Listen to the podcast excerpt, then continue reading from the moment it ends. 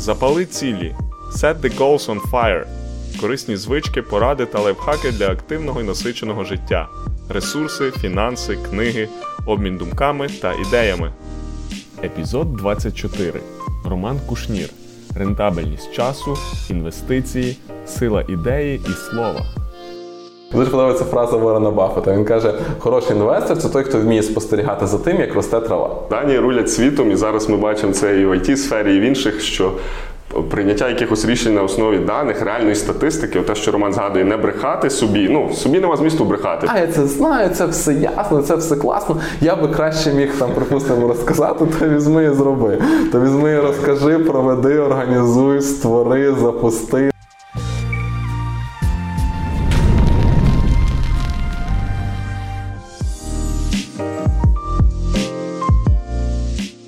Усім доброго часу доби. З вами шоу Запали цілі Goals on Fire і я, його постійний ведучий натхненник Роман Кошовський. Сьогодні я радий вітати вас тут, в серці Львова. І в мене є черговий е, хороший гість е, Теска Роман Кушнір. Роман е, в нас. Такий активіст і людина, яка сприяє розвитку дуже багатьох людей і бізнесів. Він засновник школи розвитку СПЄ, також має консалтинговий бізнес. Він е, консультує і бізнеси в їхньому розвитку від постановки процесів до збільшення прибутку. Е, він автор багатьох курсів по особистій ефективності, по тайм-менеджменту. Також е, він написав багато дуже влучних і хороших книг. В нього є багато інших регалій. Зокрема, те, що може бути цікаво глядачам, е, це організація і проведення конкурсу Oratory Lviv Open, тобто конкурсу ораторського мистецтва тут у Львові, який набув популярності за останні роки. І загалом е, дуже така цікава, ресурсна людина. Я радий е, бути тут, Романе. Дякую за запрошення в СПЄ. Як сьогодні настрій, як справи? Дякую, Романе. Дякую. Справді, ми так давно вже домовлялися про зустріч. і Ось нарешті цей час настав. Справді трошки карантинний е, змінює плани. Але якщо в людини є ціль, то їй жодні інші зовнішні обставини не завадять. От я навіть сьогодні, от ви так перераховуєте багато різних, ну називаємо так регалій. Там справді і там книги, там е, один проект, там інший, там консалтинг, там робота з ОТГ, там робота по індивідуальних цілях, там е, більше напрямок індивідуального, скажімо так, навчання по різних абсолютно темах. Я навіть сьогодні думав для себе, а чи це ефективно? Ефективніше це буває не розпорошення. Ну, чесно, знаєте, так от я знаю, що YouTube це максимально чесний канал. І відповідно для себе розумію, стільки ж це цікаво, ну хочеться і це проконсультувати, туди долучитися, і там війти в структуру компанії, і там зрозуміти цей бізнес, і ще новий вивчити. І ще інша людина каже: Роман, поможіть. І я для себе розумію, що я теж цим хочу займатися. Як настрій? Настрій, як завжди, активний, ресурсний. Я люблю Супер. це слово. Настрій ресурсний. Так, е, дуже дякую. Однозначно, ресурсність, місткість і така цінність того, що ми робимо, це десь те, що я почерпнув особисто з ваших тренінгів, якихось відео та таких речей, що я дивився. І от якраз е, ви згадали гарну тему стосовно зайнятості в різних проєктах. І одна з концепцій, про яку ми говорили, коли думали, чим буде цікаво поділитися і поговорити з нашими слухачами і глядачами, е, це була якраз рентабельність та інфляція часу. Uh-huh. От мені цікаво, що ви вкладаєте в це поняття, як людині можна якось боротися з цією інфляцією або закладати в неї найбільшу цінність і, можливо, пріоритизувати. Що можете поділитись в цьому напрямку? Uh-huh. Ну, Два поняття розглянемо. Та? Тобто рентабельність і інфляція. Вона якраз справді дуже актуальна і в першу чергу актуальна для мене. Тобто, чесно, я звик більше говорити на ті теми, які особисто для мене актуальні, тоді це зразу так так чи інакше відчувається. Колись для себе порахував, що приблизно взяв участь, е, дещо засновував, дещо був як співучасник 28 проєктів. Не всі з них е, фактично ну, живі до поточного часу, я вважаю, це абсолютно нормально. Порядка семи е, діють, ну можна і так сказати, 10, так, тобто знову ж таки питання, е, що вважати, що діють, 5 діють активно, тим не менше. І порахував, що менше ніж в чотирьох проєктах паралельно і ніколи участі не брав. Тобто паралельно абсолютно різні якісь напрямки. І відповідно в мене завжди виникало питання: а в що вкладати час? Ну чому? Тому що час єдина обмежена величина. Навіть якщо гроші так чи інакше їх можна залучити, знайти, прокредитуватися, самофінансувати. Ну є завжди дуже багато варіантів. Там це це не питання. То час так чи інакше величина обмежена, бо всіх 24 години, навіть якщо у нас є 10 помічників, то так чи інакше, все рівно ми не можемо делегувати все без винятку. Треба ще е, є ще е, жити, а жити делегувати не можна. От, відповідно, е, для мене завжди виникало одне дуже просте питання: як відрізнити той проект, в який варто вклати час, від того проекту, який не варто вклати в час? І для себе я почав виписувати таке дуже просте поняття, як рентабельність. Ну тобто, рентабельність ми розуміємо для себе так дуже, якщо знову ж таки спрощено, бо рентабельності багато різних видів. Ми ділимо прибуток на загальний, грубо кажучи, оборот. Так, тобто, як це можна застосувати до часу? Я для себе рахую, скільки годин я вкладаю в той чи інший проект, і відповідно скільки в межах цього проекту я можу здобути або здобуваю. Тобто перевожу, звожу два дуже простих поняття: час і гроші. І звичайно, що є якісь такі нематеріальні фактори. Тобто, чи мені самому цікаво, чи цінно, чи готовий цим займатися все життя, чи це так звана віта ностра, та справа життя, чи я хочу цим займатися через 10 років, чи це просто спекулятивна хайпова тема, о, класно, класно, всі туди, а я так само туди. Тобто ці питання насправді постійно наскрізні є. І тут в допомогу приходить розрахунок рентабельності. Рентабельність в даному випадку можна визначити на основі одного дуже простого показника, який я люблю реко- рекомендую рахувати, це вартість години. Тобто є, наприклад, проект. Так? Ну, е, як, це, як це е, фактично виглядає? Давайте, щоб наші колеги, глядачі, глядачі розуміли. Я е, систематизую бізнеси і систематизую так само свій час і в індивідуальних консультаціях це роблю. Тому в кінці кожного дня в мене є табличка на телефоні, яку я заповнюю собі, тобто це Google форма. По Google формі я заповнюю, скільки часу я вклав в який проект. Це доволі автоматизовано. Хто бачить табличку, каже, о, вау! А для мене це щось відносно звичне. Тобто Google форма, там треба вибрати тільки окремі пункти. Я мало що вписую, тільки ставлю галочки. Воно далі попадає все в загальну табличку. В табличці автоматично по формулах все рахує. Ну тобто, це те, що ми робимо в консалтингу. теж. Тобто, це, це все те, що пораховано. І я відповідно знаю, скільки часу я в який проект вклав. Другий фактор, який мені треба, це скільки на якому проєкті, ну, грубо кажучи, я отримав. Ну, все дуже просто, та? тобто це гроші. І відповідно, знаючи, яка кількість грошей отримана, і знаючи кількість часу вкладена, ми ділимо загальну кількість грошей на загальну кількість часу. Ну, припустимо, припустимо, якийсь проект приніс, знову ж таки, припустимо, там 30 тисяч гривень, нехай буде, вклав в нього, нехай буде 50 годин. Так? 30 тисяч, 50 годин, 30 ділимо на 50, е, там проведемо розрахунки, буде 3 на 5, 600. Це вийде 600 гривень за годину. Тобто цей проект оцінюється 600 гривень за годину. Багато, мало, нижче середнього, вище середнього. Тут вже можна якісь свої, свої оцінки подачі робити. Ну от е, приблизно так. Це про рентабельність. А друге поняття, друге поняття це про інфляцію. Так. Що таке інфляція? Ну от інфляція грошей нам наче зрозуміло. Це знецінення, ну, знецінення, в принципі, так, якщо по по простому говорити, так вартості грошової одиниці в часі. Тепер виникає таке ж е, інше питання щодо е, витрат часу в різні проекти. Якщо я цим проектом буду займатися далі, вартість моєї години з часом зростатиме чи ні? Ну от припустимо. Нехай буде. Якщо я буду проводити більше тренінгів, то ділюся так, там один з своїм проєктів. Так. Більше тренінгів, так? Тобто, чи з часом, ну давайте так прагматично, бо канал присвячений цілям, цілі багато в чому пов'язані з грішми. Однозначно. Ну, тобто не з коштами, я кажу так, знаєте, ну просто та він пов'язаний з грішми. Відповідно, виникає дуже просте питання: чи е, я з часом за це будуть платити більше? Ну, все просто, так?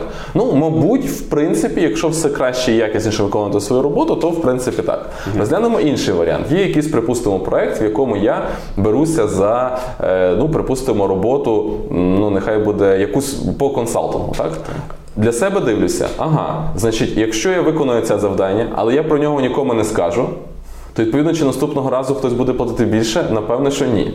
Ну, знову ж таки, як питання, так? Не йде мова про меркантильність. Ну, чесно, щиро кажу, займатися в житті варто лише тим, що запалює, тим, що близько, тим, що близьке по цінностях. Тільки так, інакше людина вигорає. Інакше людина навіть 3-4 роки не протримається в якійсь темі. Так? Ну, а, а треба протриматися 10, 20, 30, 50 років, 10 тисяч годин треба протриматися. Ну, я думаю, що це теми так. для е, глядачів каналу є.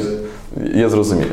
От, тобто, е, фактично мова йде про те, щоб зрозуміти для себе, чи вартість години в майбутньому буде е, здорожчуватися з часом. Ну і припустимо, якщо ти для себе розумієш, що ні, тоді шукаєш якісь інші способи. Наприклад, можна замість консалтингу можна війти в структуру самої компанії. Тоді вартість години мала би зростати по мірі того, як зростає компанія. Тому, наприклад, я останнім часом берусь тільки за проекти, де я можу війти власне в саму структуру компанії. Ну це Частку. обмежує, але з другого боку це і створює більше можливостей. Ну, це знову ж таки та сама пріоритизація. Ви визначили для себе, де ви бачите найбільшу цінність складеного часу. Його щораз стає менше, чим більше у вас різних проєктів і треба от вибирати.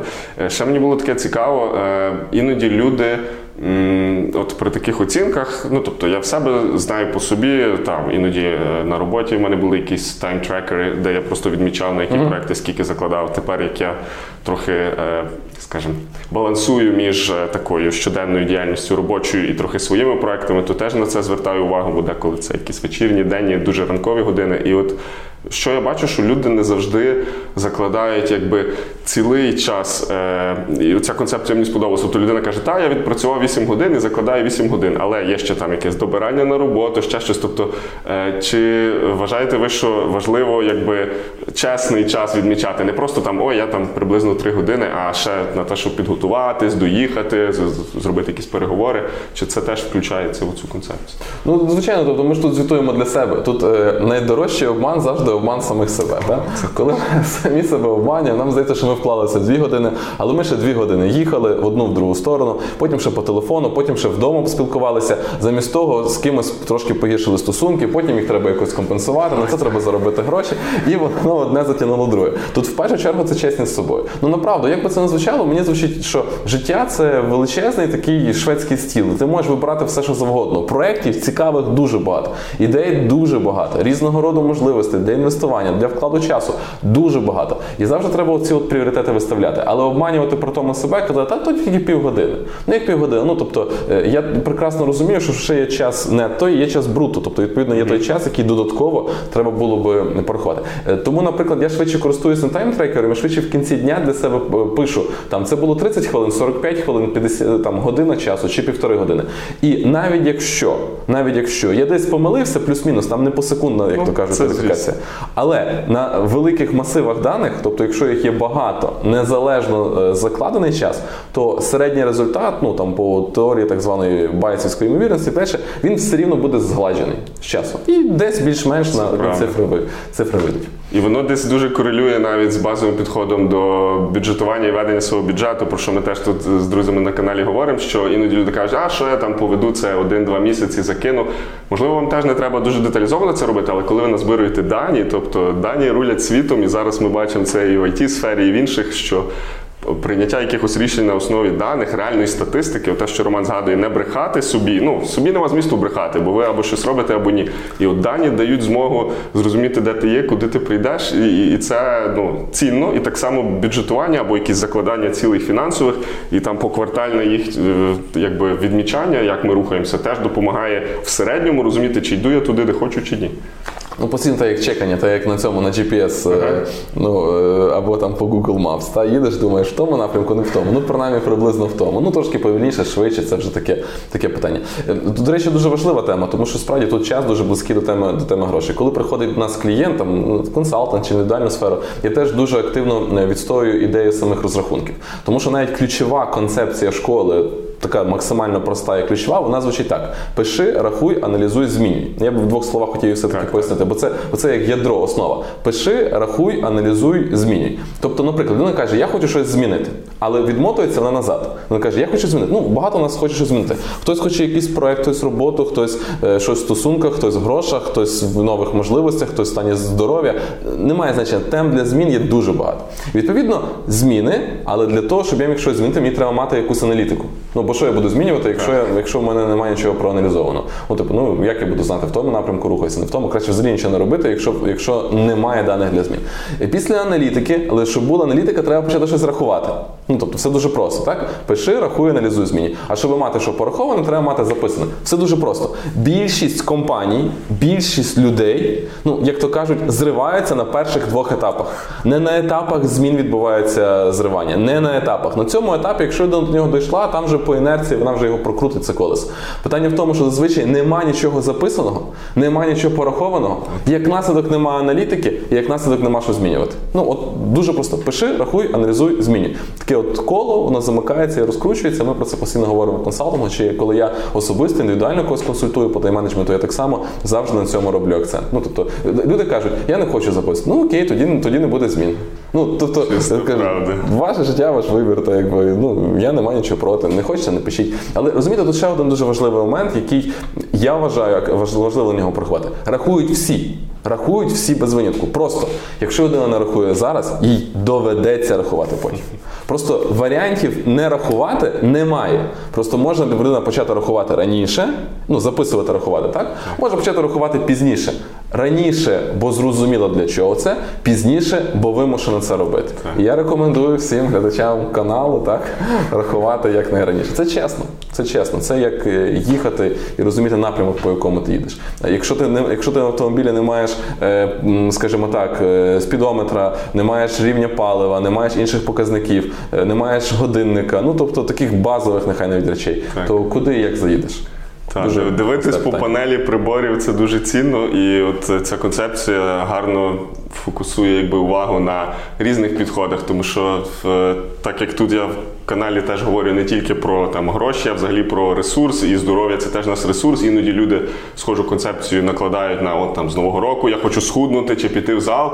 Але навіть не відмічаючи свого прогресу, тобто стань на вагу чи сфотографуйся. Ну вага не завжди показник здоров'я, це правда. Але відмічай якісь свої зміни. Там середній пульс, всі носять мільйон гаджетів, рідко дивляться на цю статистику. Я, наприклад, це брав, зокрема, щоб подивитися і на свій сон, на ще щось. Мені це цікаво. Я люблю купатись в даних. І от не почавши, не зрозумівши, для чого ти робиш те, що ти робиш, не почавши якийсь аналіз.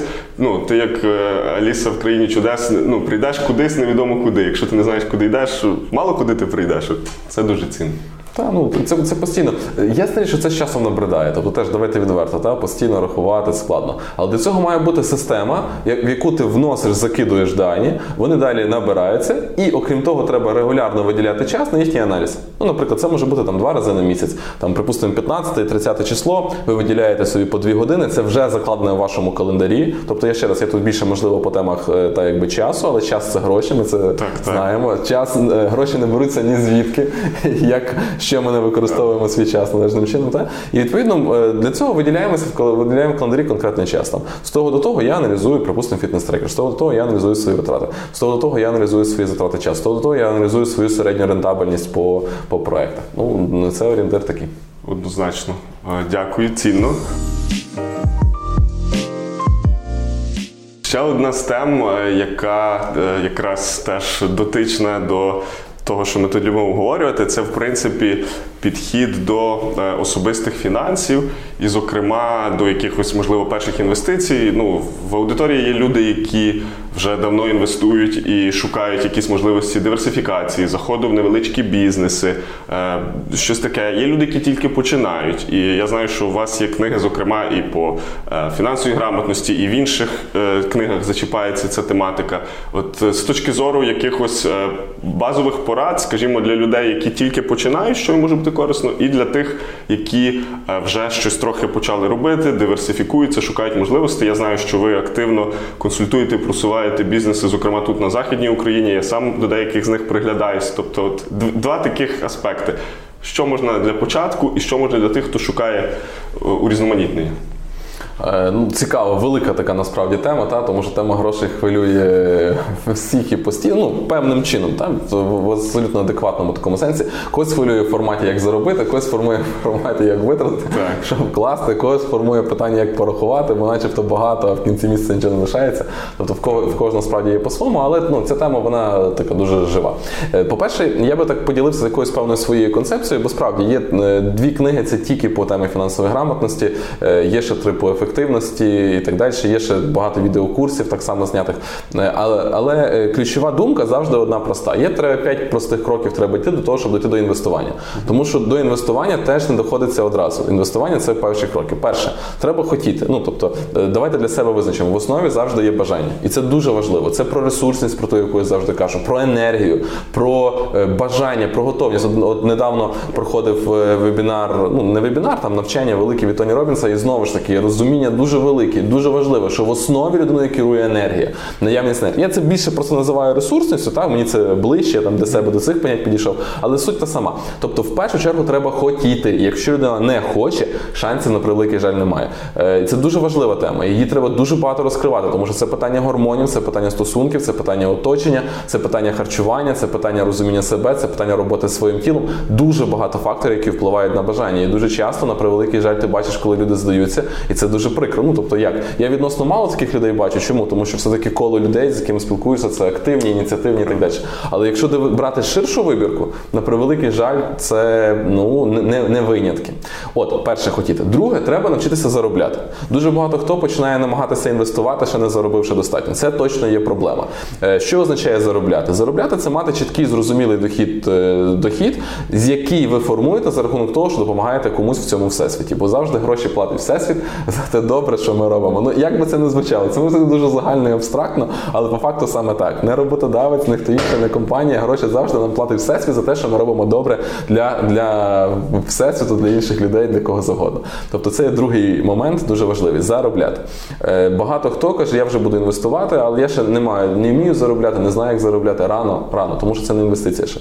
Е, третій момент, третій дуже важливий етап це треба вміти рахувати.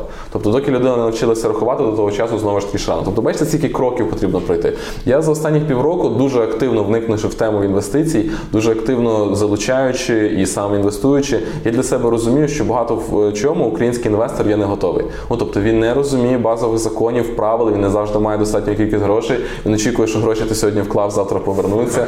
І і, і моментів таких дуже багато. Працюючи з великими компаніями, От, наприклад, там вчора ми працювали по е, сімейних молочних фермах, перед тим там як бджола, там так само долучені mm-hmm. до проекту в компанії. Тобто є дуже багато різних великих масштабних проєктів, і ти розумієш насправді, що дуже часто ну, біль е, людей, які залучають інвестиції, дуже проста. Е, інвестор не розуміє, що як він вкладає. В нього питання не завжди кваліфіковані. Коли він пройшов тих 5 кроків, ми зараз поки що на третьому, тоді відповідно він вже підготовлений. Третє це відповідно, коли є розрахунок, коли людина рахує свої гроші. Вона рахує доходи, вона рахує витрати, вона рахує рентабельність, вона розуміє динаміку і вона розуміє структуру. Тобто структуру це в відсотках, та яка частина мого доходу, звідки формується, яка частина моїх витрат на що йде, що йде на споживання, що йде на довготермінові активи. Це все дуже багато. Це все можна в індивідуальному форматі е, проходити. Це все можна вчитися через книги, е, це все можна вчитися через курси. Інформації дуже багато. Головне, щоб людини було що спочатку це починається з бажання. З того все починається. Не не з зарплати починається, починається з бажання. Четвертий пункт це мати певний запас, тому що якщо людина хоче інвестувати, вона повинна мати певну фінансову подушку. Я даю дуже три простих інструменти. Тут нічого складного немає. Це є певна готівка на 2-3 місяці в людини, яку вона має. Вона дає їй впевненість. Це банківський депозит, який формує довіру, і це накопичувальна страхівка, яка формує захист. Три дуже простих інструменти. Вони відносно недорого коштують. Вони дозволяють людині певним чином навчитися відкладати, довіряти, відчувати себе впевненим і бути певним чином захищеним. Бо якщо інвестор не захищений, якщо інвестор в небезпеці, якщо він каже, я банкам не довіряю, я в цих інвестора гроші не візьму. Чому? Тому що чого ти мені маєш довіряти, якщо ти банкам так, довіряєш? Так. Стабільній, простій, зрозумілій системі, яка та трошки криво, трошки косо, але загалом це дуже зрозумілий інститут. По факту дуже зрозумілий.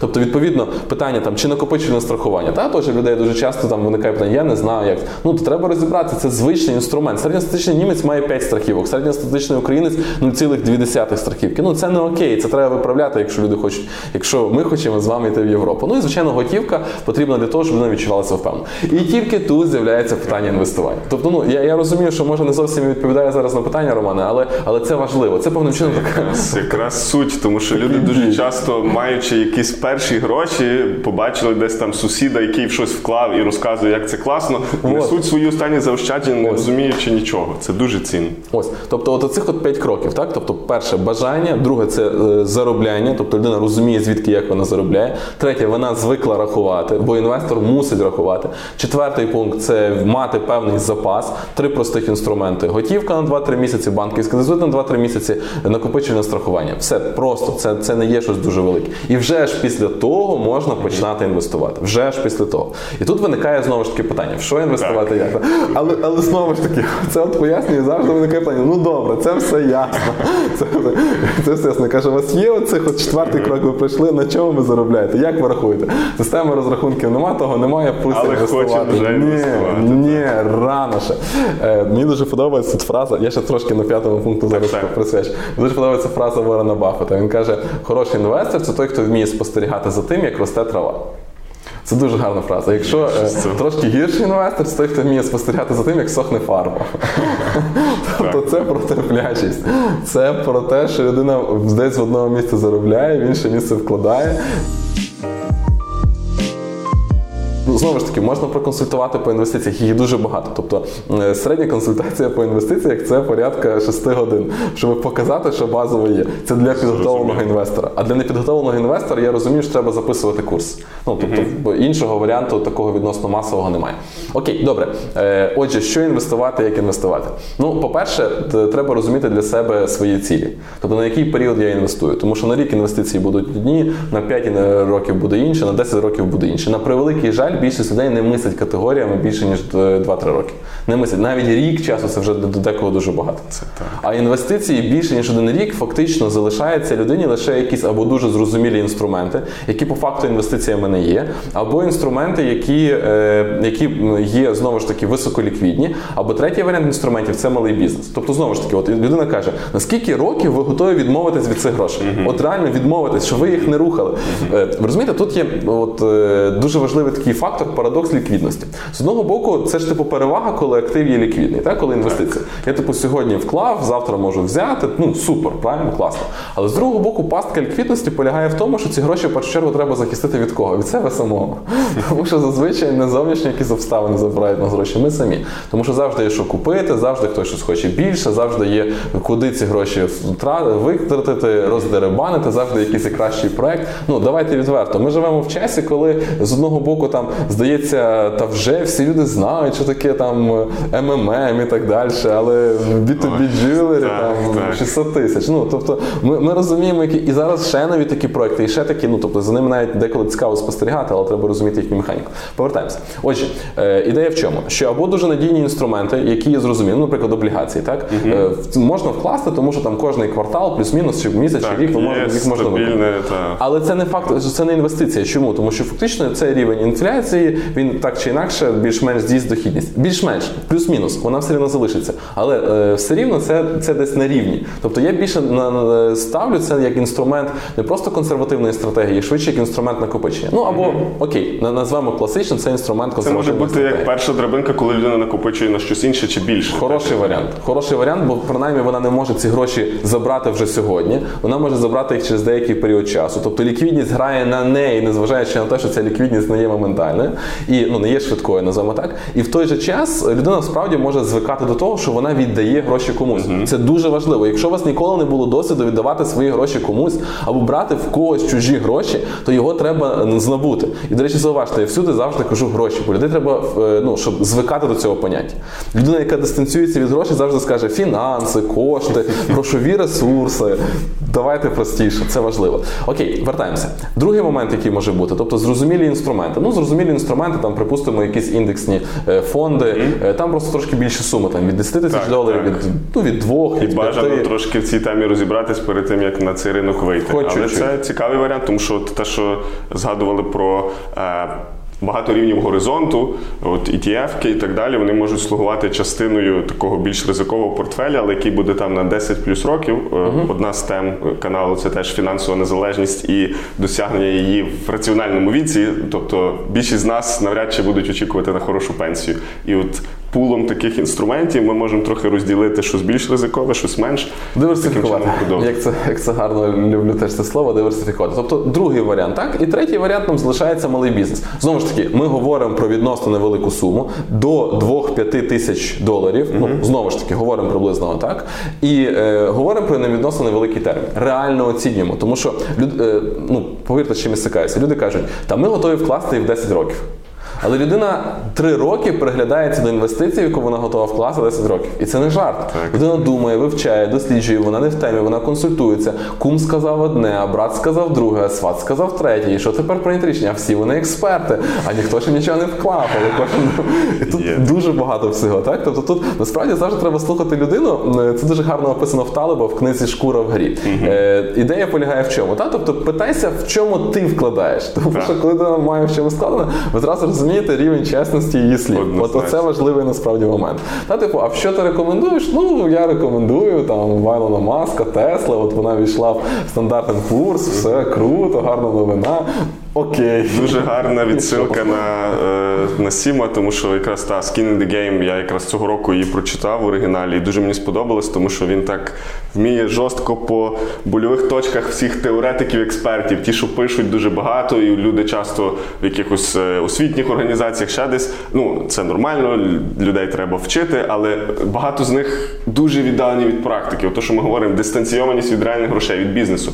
І навіть то, що люди в університеті вчать на економічних спеціальностях, дуже відходить від реалій поведінки з фінансами. А от коли людина сама інвестувала, коли людина знає, що їй болить, десь на чомусь упеклася, оце шкіра в грі. Шкура в грі, да, да, це дуже важливо. Шкіра. Це, це важливий момент, бо тоді людина має її слова достовірні. Одесь приблизно так, так? Ну і третій інструмент, от кажу, ці відносно невеликі суми, мікроінвестування, так зване, і відповідно на відносно невеликий період часу, це звичайно малий бізнес. Але знову ж таки, малий бізнес зазвичай більшість з нас, е, ну як вам сказати, не має дуже сильно з чого вибирати. Так. Припустимо, там двоюрідний брат займається там поліграфією, а е, сестра відкриває якусь, припустимо, там медичний невеличкий заклад, косметологічний салон, припустимо, знову ж таки. А знайомий однокласник, якого ми знаємо як хорошу людину, він вкладає в щось. Тобто, в нас немає зазвичай вибору зі 100 різних варіантів. Тобто, в нас немає дуже сильно альтернатив середньостатистичної людини. Знову ж таки, ну, якщо відверто так говорити, відповідно, ми не маємо з чим порівняти.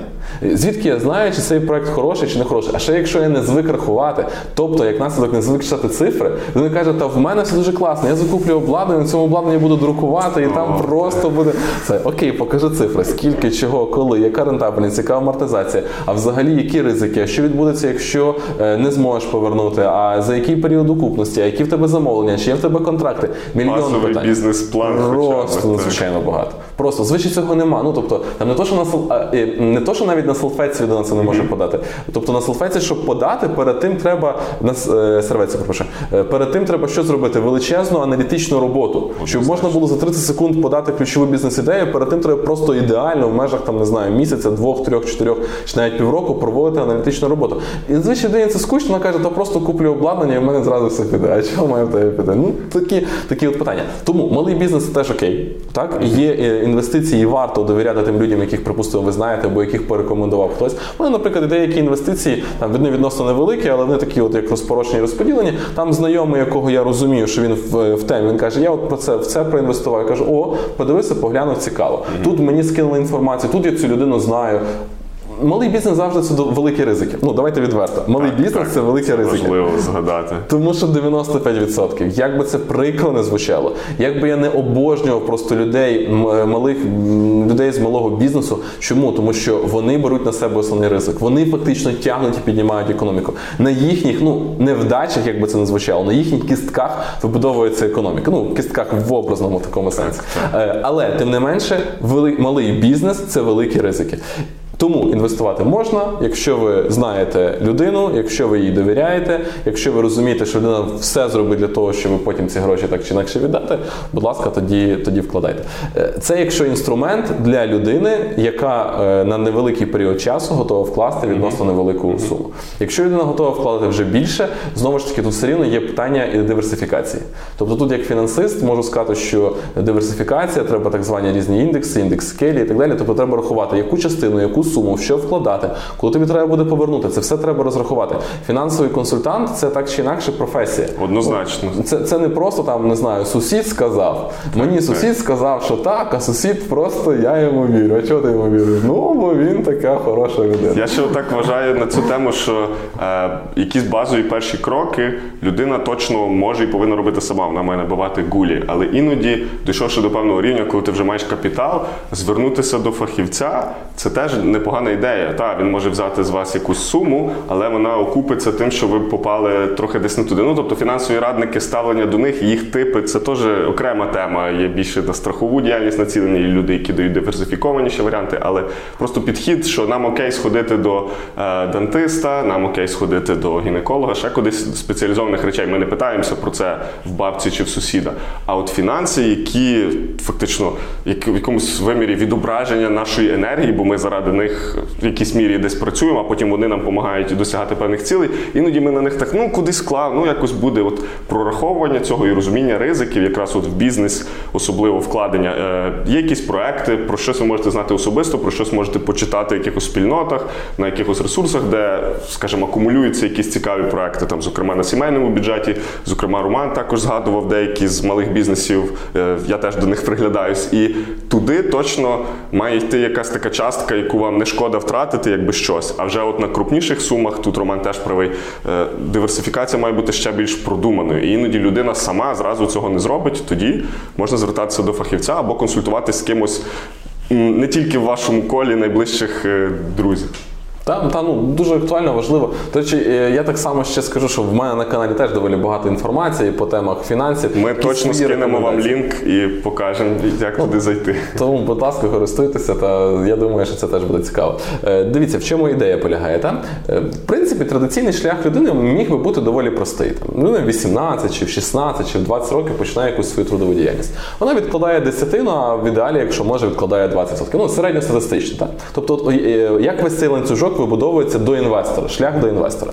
Він простий, як то кажуть, на пальцях. Якщо людина кожного року відкладає 10%, так, плюс-мінус, е, кожного місяця відкладає про 10%, 15%, то в межах року в неї накопичиться її один рівно місячний дохід. В принципі, в ідеалі вважаємо, що вона отримує якісь премії, бонуси, від цього теж відкладає. Відповідно, вона накопичить його навіть, припустимо, там нехай буде за півроку. Швидше. При, припустимо, так? тобто е, в неї ще особливих витрат немає, вона ж нічим дуже не обтяжена. Ну як би це не було, так? коли, наприклад, з'являється сім'я, там одні витрати стоять. Навіть коли тривалі стосунки, там е, одні витрати стоять. Коли з'являється бізнес, там вже відповідальність за певних людей. Тобто це так лише виглядає. Але людина, яка тільки починає свій трудовий шлях, свою кар'єру, своє зростання, вона набагато менше має якихось факторів, які її стримують. Хоча це так не відчувається. Це правда. І в неї дуже багато авансів, дуже багато бонусів, які насправді теж так не виглядають. Тобто, які бонуси, так стараються. Та? Тобі, тобі просто вірять, тобі роздають аванси, і це нормально. Це відбувається до віку 25-26 років. Потім кажуть, дивися, тобі роздавали аванси, тепер покажи, що ти напрацював. Така типу, а що? Я ж не знав, мені ж ніхто не казав, що мене тепер спитають. Окей, менше з тим. Тобто за півроку людина, припустимо, відклала свій місячний рівень доходу. Значить, відповідно, за другий півроку вона не відклала другий рівень. Вона вже паралельно рахує, вона заробляє, вона удосконалюється. Вона вкладає свій час, вона справді мотивовано працює, вона з енергією працює. Тобто в неї за перший рік вона вже відклала, припустимо, свій якийсь запас, який дає їй впевненості. За другий рік вона відповідно може відкласти запас на банківський депозит. За третій рік своєї кар'єри вона відклала щось за накопичувальне страхування. Тобто в неї вже є три якихось фактори, які вона певним чином себе убезпечила. Певним чином, звичайно. Ну, припустимо, там це вона зробила до 23-25 років. Знову ж таки, плюс-мінус, в кого як. І ситуацій е, дуже насправді є багато. Після того вона вже може починати відкладати і вкладати в певні інвестиції. Ну, припустимо, відкладати можна вже від вкладати можна вже від сум, ну нехай буде е, там тисячі доларів. Нехай припустимо, що це є місячний рівень зарплати людини. Місячний, який вона відкладе знову ж таки по нашій системі від півроку до року. Це все дуже приблизно, все решта треба було б в графіках, в схемах, в табличках. Я особисто так люблю, але деколи можна, як то кажуть, пояснити на пальцях. Тобто, відповідно, вже з 4-5 року вона може відклати приблизно кожного місяця рівень своєї місячної зарплати Е, в межах року е, 10% кожного місяця і вийде річний рівень зарплати. І відповідно вона його вкладає, вже інвестує. Що вона може робити? Вона вже може е, в одну інвестицію зробити, в другу, третю. Цілком вірно, що якісь перші інвестиції будуть невдалі. Це нормально, це досвід, це окей. Головне тут не зупинитися. Головне почати робити висновки. Чому мені це не вдалося? Що відбулося? Чому не вдалося? Як наслідок, ми переходимо тоді на другий рівень. Це ще за наступних 5 років. Ми відклали ще на півроку, скажімо, чи на рік часу навіть свого доходу. Там хто хто як почав зростати, тут ж теж багато коефіцієнтів. Є відповідно, в нас є вже якийсь диверсифікований портфель в трьох-чотирьох різних рівнях інвестицій. Вже як наслідок, якщо ми це продовжуємо робити і не перевитрачаємо, і рахуємо, хочемо, заробляємо, рахуємо, маємо накопичений запас, який не з'їли, не, не проїли до того часу. Що насправді дуже важко зробити, бо треба качати силу волі, власне ресурсність, розуміння для чого. Це найважчий момент, якби це не звучало. У нас відповідно впродовж наступних 50, 50 років ми можемо відкласти. І якщо ми це продовжуємо впродовж 10-20 років, то по будь-якій фінансовій моделі, по що би ви не вкладали, ви стаєте мільйонером. Впродовж 20 років такого регулярного відкладання. Вкладання вкладання, реінвестування. Тобто, припустимо, до 30 років, до 25 до 30 років, знову ж таки, в кого як людина відклала певні якісь запаси, має, потім почала інвестувати, навчилася. Від 30 до 50, грубо кажучи, вона дійшла до певного рівня тої грамотності, коли вона має якийсь свій мільйон. Ну більше, менше, знову ж таки, я знаю, що чужі гроші рахувати це, це Так, те так, свято. але для кожного це своя сума, яку теж треба добре обдумувати і калькулювати. Абсолютно, це все має бути в калькуляторі, в цифрах і так далі. Цих калькуляторів є багато, тобто можна так чи інакше порахувати. І образно кажучи, до 50 років людина отримала е, можливість бути або фінансово незалежною, або фінансово вільною. Тобто д- два варіанти, так? Тобто е, вже не просто фінансово грамотною, завдяки фінансовій грамотності вона стала фінансово незалежною, тобто вже може менше витрачати часу на те, щоб заробити гроші, або взагалі вкладати е, свій час те, що вважає за потрібне, а той стала фінансово свобідною, вільною, тобто взагалі може його використовувати як вважає за потрібне. Знову ж таки, тут же моментів дуже багато. В когось це не 50 років, в когось 55, в когось 60, в когось 45, в Так. когось 40, але модель сама зрозуміла. На превеликий жаль, велика кількість спокус, брак бажання, брак розуміння собою, неслідкування за собою, неправильне оточення, проблеми у взаєминах, різного роду витрати, марнування часу, проїдання грошей, які ми відклали насправді на майбутнє. Всі ці моменти вони на превеликий жаль задавлюють багато, дуже багато кого, і це дуже велика проблема. Е, На жаль, і до 50 років людина просто стає середньостатистичним громадянином, і мільйон мав би бути, його нема. На жаль, на жаль, це прикро, це сумно. Я особисто теж працюю над тим, щоб це виправляти в межах якогось суспільства. Ваш канал так само багато в чому допомагає, бо людина почула, перейнялася, почала розвиватися в цій темі, і знову ж таки в неї відбулося багато різних гарних позитивних змін.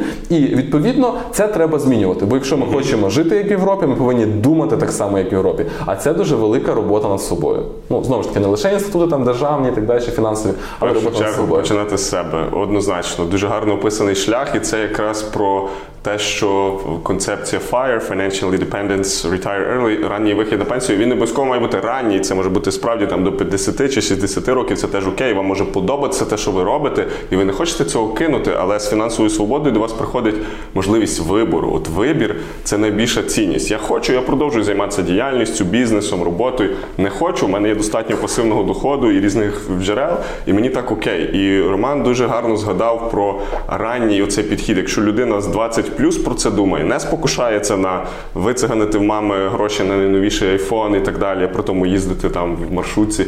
А от думає, що з цими коштами зробити з, з, так, з молодості. Це якраз те, що я промотую на цьому каналі. Я сам починав е, там в свої 20-21, якісь перші гроші зароблені по work and travel, е, кудись спробував вкладати. Це теж було неуспішно. Це був Форекс, це була торгівля на ринках, але я здобував свої шишки, мені було цікаво. І от в ранньому віці треба дозволяти собі ризикувати. Теж дуже важливий пункт, тому що в 30 плюс, 40 плюс сім'я, діти це все потрібно і важливо. Ми це не відкидаємо, але тоді вже вам себе буде важче розрухати, ніж якщо ви в молодості задасте собі е, таку ціль розвиватись, качатися, пробувати інвестиції, пробувати себе в якихось інших діяльностях. Бо поки у вас є горизонт на 40 плюс років до пенсії, ризик, е, скажімо, прийняти на себе легше, ніж починати про це думати. От коли я почну добре заробляти, в 40 плюс буду там топ-керівником. Тоді так, ви зможете швидше це щось накопичувати, але якщо ви не вибороли Звички не буде. дисципліни, Звички не буде. все піде не так. Тому дуже цінно, дякую. Інша тема, е, про яку я теж е, дуже хотів поспілкуватися з Романом, це якраз є ораторське мистецтво і от вміння доносити думку. Е, В мене в повсякденній діяльності, в роботі з клієнтами, в якомусь теж консалтингу. Стикаюся з тим, що це цінно. Я якийсь час теж працював над публічними виступами. Знаю, що ви до цієї теми дуже причетні і багато в цьому зробили вкладу в розвиток цього в людей. Е, На вашу думку, от е, який є вплив е, вміння доносити добру думку? Тобто це допомагає, напевно, і в продажах, і в просуванні по кар'єрі, і вмінні гарно запакувати бренд, от як цукерку і так далі. І от що людина е, може з цим даром зробити, або як його в собі почати розвивати?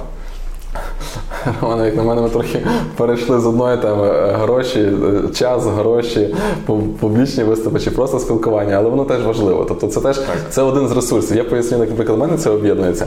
В, в теорії ресурсності я її описую і в книгах своїх і так далі, багато на тренінгах проводив. І напевне, власне, на цьому тренінгу ми, по-перше, ми спілкувалися та бачили живу на тренінгу ресурсність. Так, І е, є чотири ресурси основних людини. Це не що інше, як е, ресурс біологічний, тобто назвемо так загальна енергія. Ну це дуже спрощено. Другий ми маємо емоційний емоційний ресурс, власне, це спілкування з іншими людьми, взаємодія з ними. Бо спілкування це основне, через що ми енергію черпаємо, і віддаємо е, у соціальних взаєминах з іншими людьми. А ми всі істоти соціальні. Другий момент це час, і третій це гроші. Ну тобто час, гроші, слова, якщо просто, і це все тримається на ресурсі тіла. Е, Доволі проста концепція, але в той же час вона має дуже багато різних нюансів, деталей, і, і саме чому вона є такою, якою вона є, цікавить, можна там це в книзі почитати. Е, Дивіться, тому тут ресурс слова є безперечно важливий. Але щодо публічного виступу, я от скажу так: для того, щоб е, доносити свою думку, треба свою думку мати. Воно може звучати трошки категорично і трошки дивно, але по факту донести можемо свою думку тільки тоді, коли ми над чимось дуже добре попрацювали. Дуже добре. В нас це сформувалось, в нас це склалось, у нас всі пазлики докупи, у нас комплексна візія. Це дуже чітко видно в перемовинах. Тобто, от реально, е, мені ця тема дуже близька. Чому? Тому що насправді чи про гроші, чи про час, ми завжди домовляємося з іншими людьми. Ми завжди спілкуємося про це. Ми так чи інакше, час це гроші, а основні витрати часу завжди на інших людей. Вміння вести перемовини, вміння відстоювати свою думку, при цьому сприймати іншу людину, при цьому розуміти іншу людину. Надзвичайно важливий ресурс, надзвичайно. Але береться він в першу чергу із розуміння того, що я хочу, що я знаю, що для мене важливо, сприйняття і розуміння себе, сформування цієї думки. От е, ми вже сьогодні навіть говорили про те, щоб на салфетці, на, на серветці, пропрошую, написати, е, скажімо так, чітко свою бізнес-модель. Треба перед тим дуже багато і дуже довго про цю бізнес-модель думати, розмірковувати, щоб її отак от раз просто е, по е, щелчку пальців чітко-чітко додати. Але ключова ідея в тому, що цю над цією думкою треба постійно регулярно працювати. Питати себе, а що важливого я доношу, а що тут найбільш цінне, а що я хочу, щоб інша людина зрозуміла, а яким чином я хочу вплинути, чи готовий я, щоб на мене вплинули. Дуже багато різних питань. Тому, тому вміння домовлятися, і взагалі, до речі, це дуже важливе питання, е, бо 95% якості нашого життя залежить від вміння домовлятися з іншими людьми. Ну, самі по собі гроші, ми все рівно домовляємося з іншими людьми. Використання часу воно багато в чому полягає з іншими людьми. Е, Взаємини, які багато впливають на ресурсність, полягає з іншими людьми. Виховання дітей це спілкування з іншими людьми. Стосунки з батьками це відповідно спілкування з людьми. Це все або забирає ресурс, або навпаки його вкладає. І тому знову ж таки, от навіть в цій концепції п'яти кроків бажання багато в чому формується за рахунок нашого оточення, а оточення це багато в чому формується за рахунок того, як ми спілкуємося. Якщо людина навчилася якісно спілкуватися, чітко доносити свою думку, має те чи інше своє розуміння. е, Ну, як то кажуть, не просто диванний філософ, та бо, бо е, з дивану, з е, скажімо, в зручному захи- захищеному місці, коли тебе, наприклад, не видно на камеру, а ти в зумі щось проводиш, ти в зумі не проводиш, а ти в зумі слухаєш когось, ти кажеш, а я це знаю, це все ясно, це все класно. Я би краще міг там, припустимо, розказати, то візьми і зроби. То візьми і розкажи, проведи, організуй, створи, запусти, там не знаю, бізнес, проект, компанію, там проведи перемовини і так далі. Тобто, власне, вміння відточувати постійно свій навик комунікації. Тому про нього теж не треба занедбувати. Деколи навіть дуже прикро є, коли ти бачиш людину, яка реально дуже, ну як то кажуть, толкова, так вона класно, класно розуміється, але не, не може ще донести свою думку, не вміючи цього робити, не, не відточуючи цей навик, то при великий жаль дуже багато що губить. Тому, звичайно, що в межах школи розвитку СПЄ школа е, розвивалася. Це, це моя організація. Вона розвивалася власне як е, місце, де люди стають. Чарівниками слова і часу. Така була основна ідея. Там за 11 років діяльності школи, ну тобто, може, там перших 6 це взагалі була ключова думка, потім ми її перевели на містки спорадність присутність, але людина стає чарівником слова і часу, вміння володіти словом. Але ще раз кажу, щоб щось сказати, треба мати що сказати. А це дуже велика робота над собою. Ментальна, внутрішня, е, по розвитку, по тому, що ми читаємо, по тому, що ми практикуємо, по тому, як ми притираємося до інших людей, по тому, які виклики ми мали, по тому, які конфлікти ми проходили, по тому, які ситуації ми проживали. Е, Це важливо.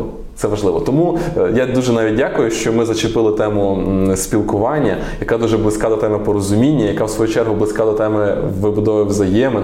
І відповідно чому? Тому що в контексті ресурсу, часу і грошей це надзвичайно важливо. Якісне належним чином спілкування дозволяє людині відповідно зростати і фінансово, і часово. В неї просто більше часу. Хто якісніше спілкується, просто-напросто має більше часу. Хто краще домовляється з собою, має загалом більше ресурсу. Однозначно, важко щось ще додати. Е, Дякую, Романе. Дуже така містка порада, і я певен, що кожен має подумати з того, що він плекає в собі першочергово, і які цінності та життєві досвіди ми пропускаємо через себе, бо саме це нам дозволяє сформувати якусь основу і мати чим ділитись світом. Перед тим як ділитись, почерпніть щось, зрозуміти, де ви на чому стоїте і що можете корисного дати оточенню. Що ж, друзі, зараз прийшов час для бонусів, і як завжди, наш гість сьогодні це мій тезка Роман, ділиться корисними речима, ресурсами і тим, що може бути вам цікаво. Романе, що порекомендуєте для наших глядачів? Люблю роздавати бонуси і враховуючи те, що є багато написаних книг, і аудіо, і відеокурси так само, то дам доступ і журнал україномовний розвитковий ми випускаємо. Дам доступ до всього Ну, по одному примірнику. Доступ до одного відеокурсу, доступ до одної аудіокниги, до одної електронної книги і до одного електронного журналу. Я думаю, що кожен вибере для себе, що йому більше сподобається. Ну і звичайно, для цього так само маленьке е, завдання. Завдання підписатись на YouTube канал Школи розвитку СПЄ, на мій персональний інстаграм і на мій персональний TikTok, який зараз оновлюю, але так само він, він є. І я думаю, що обов'язково ми ще з вами поспілкуємося, повзаємодіємо всіх абсолютно питаннях по темі грошей, часу і загалом ресурсності. Прокачуйтесь, розвивайтесь, будьте ресурсними особистостями. Пам'ятайте про свою енергію, яку постійно треба розвивати, тому що все тримається на наших бажаннях. Дякую дуже, Романе. Е, Посилання на цю форму для виконання завдання і всі потрібні е, інші е, лінки ми дамо внизу в описі до цього епізоду. Тому переходьте, дивіться, черпайте корисність. Дякую Роману за таку щедрість. Дякую за те, що вділив нам час. Я нагадую, підписуйтесь також на наш канал Запали цілі. Тут є вже достатньо багато цікавих відео і буде ще більше. Дякую всім вам. Діліться цим епізодом, діліться тим, що вам цікаво. Пишіть в коментарі, що вам буде ще цікаво обговорити в прийдешніх епізодах. І запалюємо цілі. Let's set the goals on fire. З вами був Роман Кошовський і Роман Кушнір. Гарного вам дня. Па-па. Па-па. Бонуси долучення до мого інстаграму, ютубу і тіктоку. Чудово. Ми записуємо.